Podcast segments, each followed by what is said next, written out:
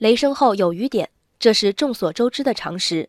氢气球边抽烟易引发爆炸，这是大多数人知道的常识。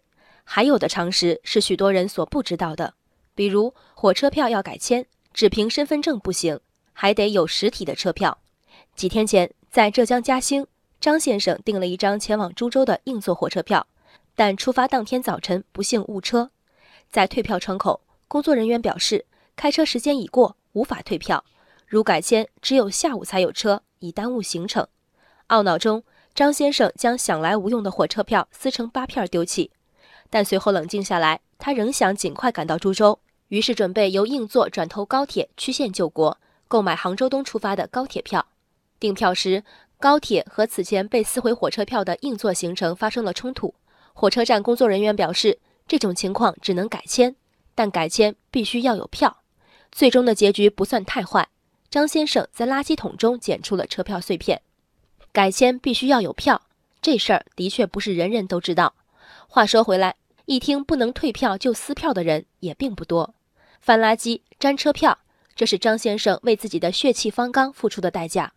但很多人和张先生一样不解，即便丢的是身份证，在上飞机前也可以通过快捷手续补办临时证件。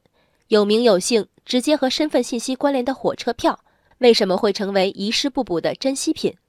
我国铁路旅客车票实名制自2012年1月起全面施行，铁路运输安全的保障，倒卖火车票违法行为的打击都因此一日千里。与此形成鲜明对比的是，近6年后的今天，实名制对便利乘客的贡献几乎完全停滞。改签、退票，仅凭身份证都无法完成，如果票丢了怎么办？标准答案是没办法。身份认证系统难道只在售票、检票时有效吗？作为记名票证，纸质车票为何仍被当成旅客已履行合同义务的唯一凭证？列车从绿皮车一路进化至和谐号、复兴号，曾经火车站前广场彻夜的长队已不复存在，但总有一个瞬间，技术的进步、理念的进化，似乎和我们手中的票据没什么关系。更让我耿耿于怀的是张先生撕毁火车票的时间线。要知道，在做出这个错误举动之前，张先生刚刚完成在窗口的咨询，售票员告知了不能退票，改签只能改到下午。坏消息直接刺激了张先生的冲动。在长时间重复解答相似问题的枯燥劳动中，售票员是否已精疲力尽，只告诉咨询者最直截了当的答案？我想知道，如果当时明确表达急迫的张先生得到的是另一个答案，如果赶时间可以改签高铁，后面的情节是不是会有所不同？张先生明显的失误，铁路窗口服务可能存在的瑕疵，实名制售票中货不对版的实名，一起把张先生推至翻找垃圾的境地。当我们笑话冲动者的活该，我们不该忘记，总有些常识被一些人掌握，为另一些人所不熟悉。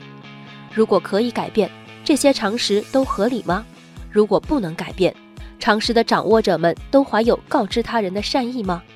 人生海海，见微知著。我是静文，往期静观音频请下载中国广播 app 或搜索微信公众号为我含情。